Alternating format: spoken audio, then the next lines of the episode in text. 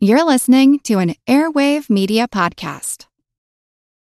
Without the ones like you, who work tirelessly to keep things running, everything would suddenly stop. Hospitals, factories, schools, and power plants, they all depend on you. No matter the weather, emergency, or time of day, you're the ones who get it done.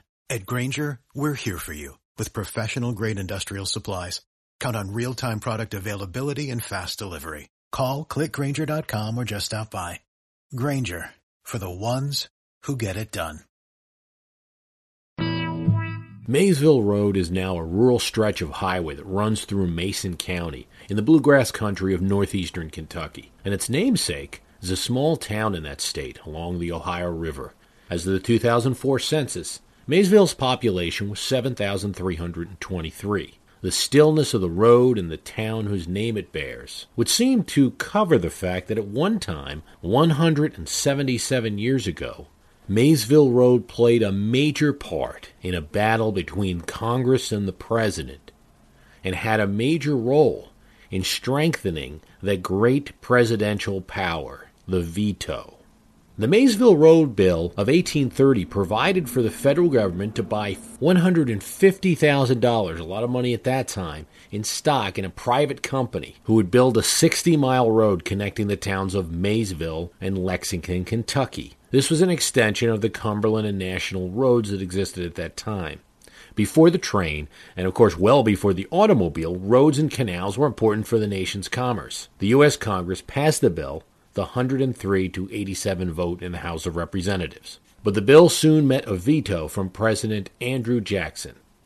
As he said, I am not able to view this bill in any other light as a measure of purely local character. It has no connection with any established system of improvements and is exclusively within the limits of a state. That state, of course, was Kentucky, and its favorite son was Jackson's nemesis, Henry Clay. Jackson's veto argument was really not constitutional, as he would make it clear he didn't mind a federal government spending money on improvements. And it couldn't truly be said that a road that connected one border of Kentucky to another and connected with other roads that were federal roads could truly be said to be of local interest only. Indeed, Andrew Jackson and his Secretary of State and political confidant, Martin Van Buren, wanted to stop the budding political power of Clay by blocking his plan for an expansive national improvements. But in using the veto for this purpose and stopping the federal funding of this bluegrass state road, Andrew Jackson did something spectacular, something highly unusual, something that would anger his opponents. Of course, the veto itself should not have been shocking. Though President Thomas Jefferson and John Adams both declined to use this presidential power, James Madison had vetoed five bills, and George Washington vetoed two bills during his presidency one because he felt it was unconstitutional, and the other because, in his opinion, it was hastily and sloppily written. In the understanding of 41 years of this young American government, the veto power was very limited. The common understanding was that the president vetoed bills only when they were unconstitutional, sloppy, or affected the office of the president in a dramatic way. In this case, Jackson couldn't argue that a bill making the Maysville Road was unconstitutional. After all, he supported public improvements in the past and after. He couldn't argue that it was sloppily written or that it affected his role as president. Jackson had vetoed the bill simply because he didn't like it. He didn't agree with it. And that was seen at the time as a violation of the spirit of the veto. An event like Jackson's Maysville Road veto would barely make news today. Uh, Jackson, a president of the 19th century, blocking spending he didn't like, was acting according to our modern sensibilities and our understanding of what a president does when he vetoes a bill. And it is probably true that he was acting according to the majority of the Founding Fathers' consensus. But it did provoke a reaction at the time, and this veto and Jackson's other actions would lead to the formation of the Whig, which is a way of saying anti King Party in America. And after Whigs elected William Henry Harrison president, he said the veto was only to be used to protect the office of the presidency. Another Whig president, Zachary Taylor, said that personal opinion of the president should not control the Congress when considering vetoes. Taylor's statement, followed by his vice president Fillmore after his death, is occasionally brought up by critics of the veto, but seems but his view seems outdated today. Jackson's most controversial veto was when, against congressional opposition, he vetoed and killed the second bank of the United States, which ended the idea of a central U.S. bank until Woodrow Wilson created the Federal Reserve System in 1913. In this case, his veto would actually provoke a recession in the United States by choking the money supply. In 1996, President Bill Clinton would do something that, despite a little less publicity than Jackson's action, provoked merely as much reaction and outrage in the Congress as did Andrew Jackson's original veto. Utilizing authority under Congress, Bill Clinton issued four vetoes, most notably that one that provided federal funding to the city of New York. But Clinton, unlike every veto of his predecessor, did not simply veto the entire bill he selected portions of the bill. This was under a power given to him by the Line Item Veto Act of 1996. And not unlike Andrew Jackson in the first use of the veto for non constitutional purposes, Bill Clinton had politics on his mind.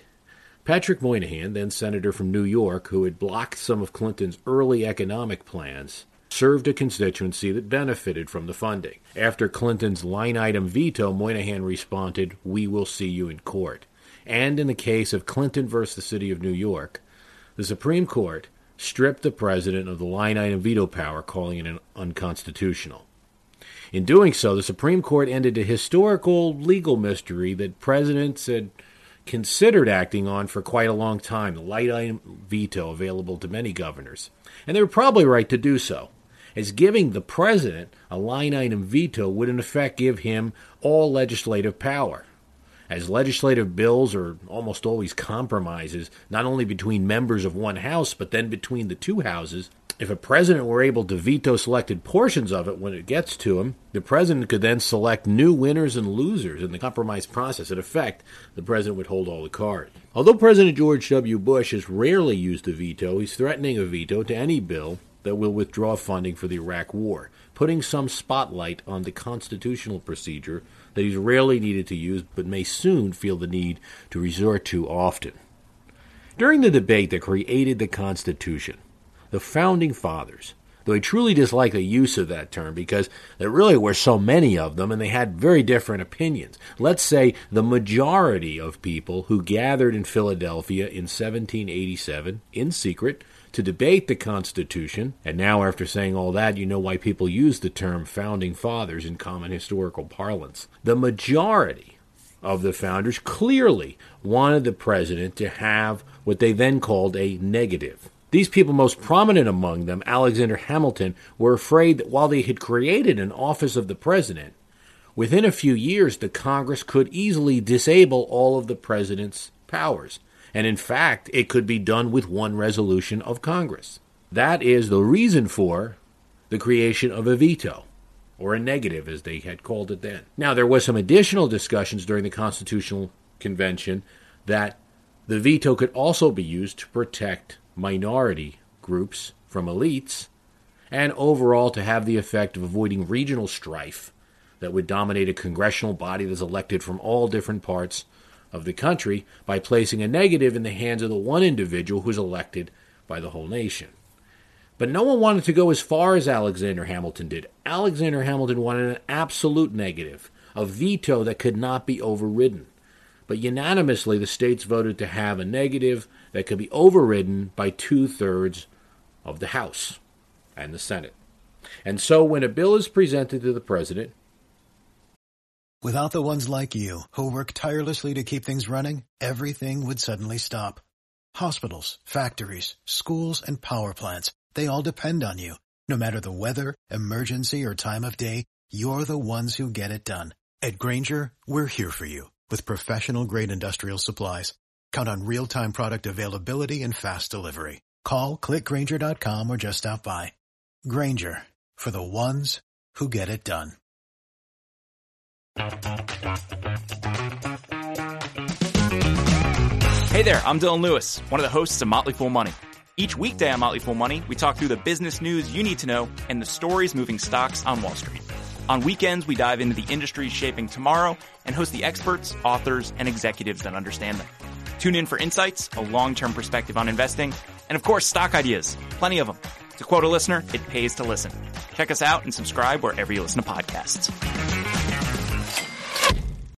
He has three options he can sign it, he can veto it, or he can do nothing, and then in most cases it becomes law, except where Congress is not in session. And we'll talk about that in a bit. President John Tyler would follow Jackson's precedent and veto six bills, so many that he ended up being brought up on impeachment charges for preventing the legislative process to move forward. These charges went nowhere, of course, but presidents did get a little bit conservative about their use of the veto. James Polk would veto only three bills, Taylor and Fillmore none. Lincoln would veto the same number of bills as Tyler with no impeachment charges ever brought. And he would utilize a slightly different tactic in most of his vetoes.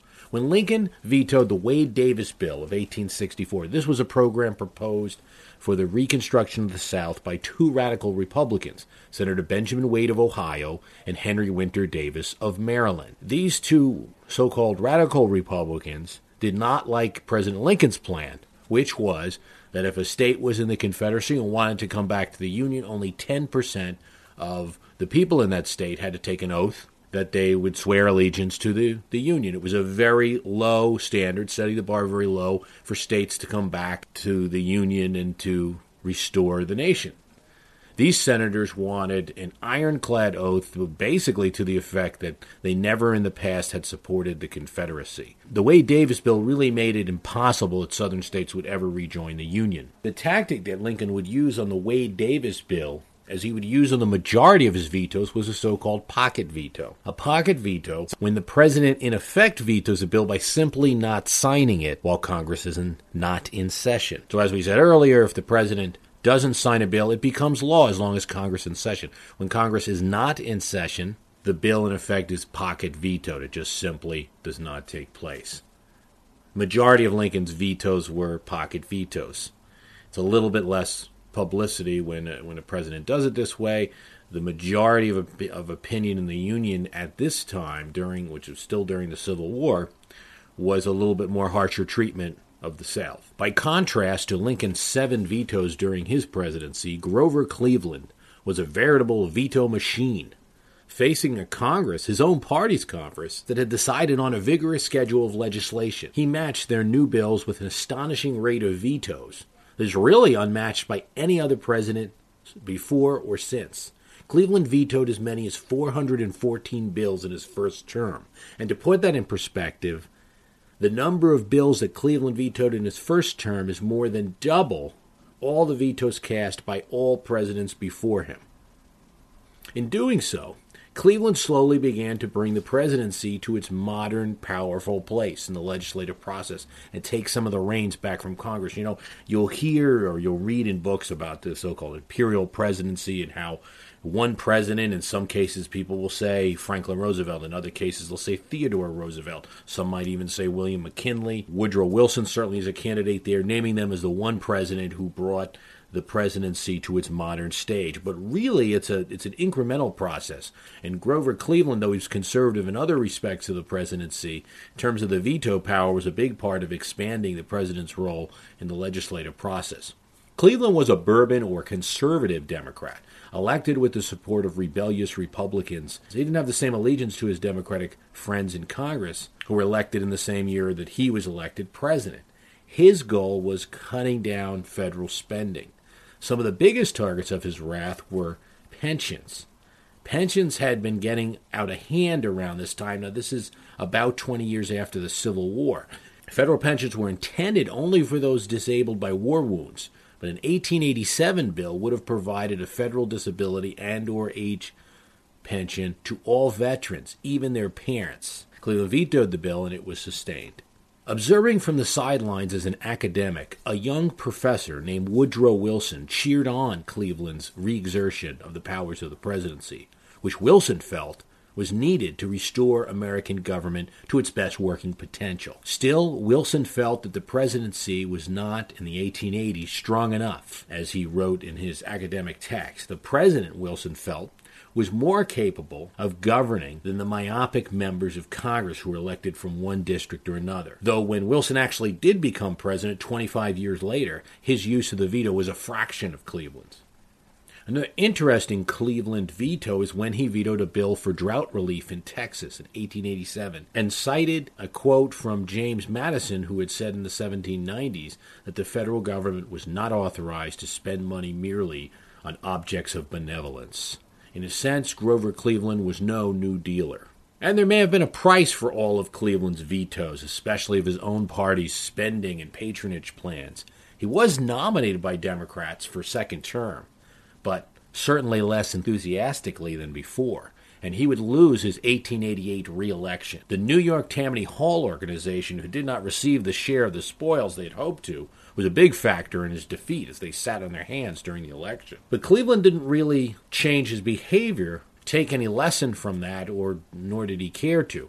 When Cleveland was returned to office, the only president to be returned to office after sitting out a term, he still vetoed about 170 bills, which, although less than his first term, was still more than any other president in history, save two. Cleveland's habit of using the veto didn't really take on. After his robust use of the procedure, few presidents in history have used the veto even a tenth as much as Cleveland. Most presidents average about 40 per term. The next president to veto as much legislation was another New York Democrat. and he certainly wasn't looking to cut federal spending or eliminate the goal of government in providing relief or benevolence. This was Franklin Roosevelt, and in his 12 years of office, he vetoed over 600 bills, despite the fact his own party had huge Democratic majorities in Congress who, for the most part, was giving him what he wanted. But part of the explanation for the 600 vetoes is that Franklin Roosevelt had four terms. But that puts his average at 200 per term, which is still more than the average president. What Franklin Roosevelt was doing was using vetoes to punish members of Congress, in effect, to crack the whip, to assert his authority, and to make Congress subordinate, if not subservient. And this practice was certainly followed by his successor, Harry Truman, who, when faced with a Republican Congress from 1947 to 1949, disapproved over 175 of their bills. He successfully used his veto messages as a means of calling press attention to his policies while simultaneously attacking the Congress as the do nothing 80th Congress. After Truman, though, the use of the veto would slow down again. Eisenhower just issued 108 over eight years. The alleged overuse of the veto was an issue in the 1976 presidential race when Ford had vetoed 66 bills.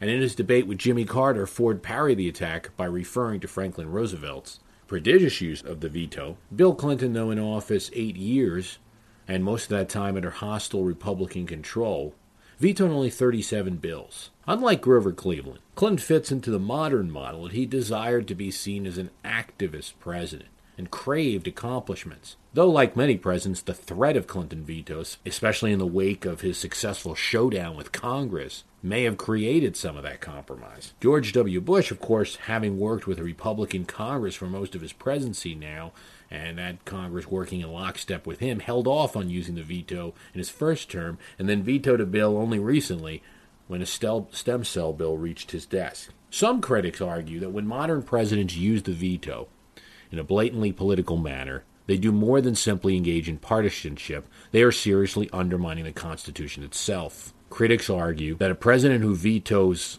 much legislation that he dislikes, such as what Cleveland was engaging in, such as what Cleveland was engaging in, or what Franklin Roosevelt and Truman were attempting to do, forces Congress to accede to his wishes unless it's able to muster a two thirds majority in both houses to override the vetoes. This use of the veto, this political use that probably started with Andrew Jackson in effect, could transform the simple majority rule for votes required by Article 1 of the Constitution to a two thirds majority. Not sure I agree with critics. Although there have been abuses, and although the veto definitely slows down government, puts the balance of power more to the president and does create a situation, such as now, where a House that's elected really doesn't always have the ability to enact popular will until they until a president of their own party takes the chair. Overall, I believe it has not been used often, just as the representatives at the Constitutional Convention intended. And its use provides a protection for legislation that is to myopic, too much of local interest. It may be that a two thirds vote is not a sufficient check on the president's veto power on its own. That's a very hard vote to get. And like the critics say, it does mean that in theory, a president and one third of the Congress can hold the government hostage. But that belies the reality both of the history and especially of the modern history of the veto. The modern check on the veto power, really throughout the 20th century and now, is the attention that a veto generates. Vetoes are generally big news, and therefore presidents can use it only when they're ready with a justification for it, when they can make a case that they're acting out of the national interest. Most importantly, modern action presidents don't normally get bogged down in fighting. They have to be seen as achieving something all the time, if not for themselves, then for their party and perhaps their legacies. Unlike the 1880s, presidential polls are being watched constantly now. There's too much at stake for presidents to be 21st century Grover Clevelands. It's unlikely that a president would veto 414 bills as Cleveland did. It would seriously erode his popularity and the popularity of his party. President Bush may get away with some vetoes regarding the Iraq War, but if Democrats continue to send legislation his way, and he continues to use the veto power, it will have the effect of further eroding his presidency and possibly, over time, hurt the 2008 Republican nominee. With history beating up politics, I'm Bruce Carlson.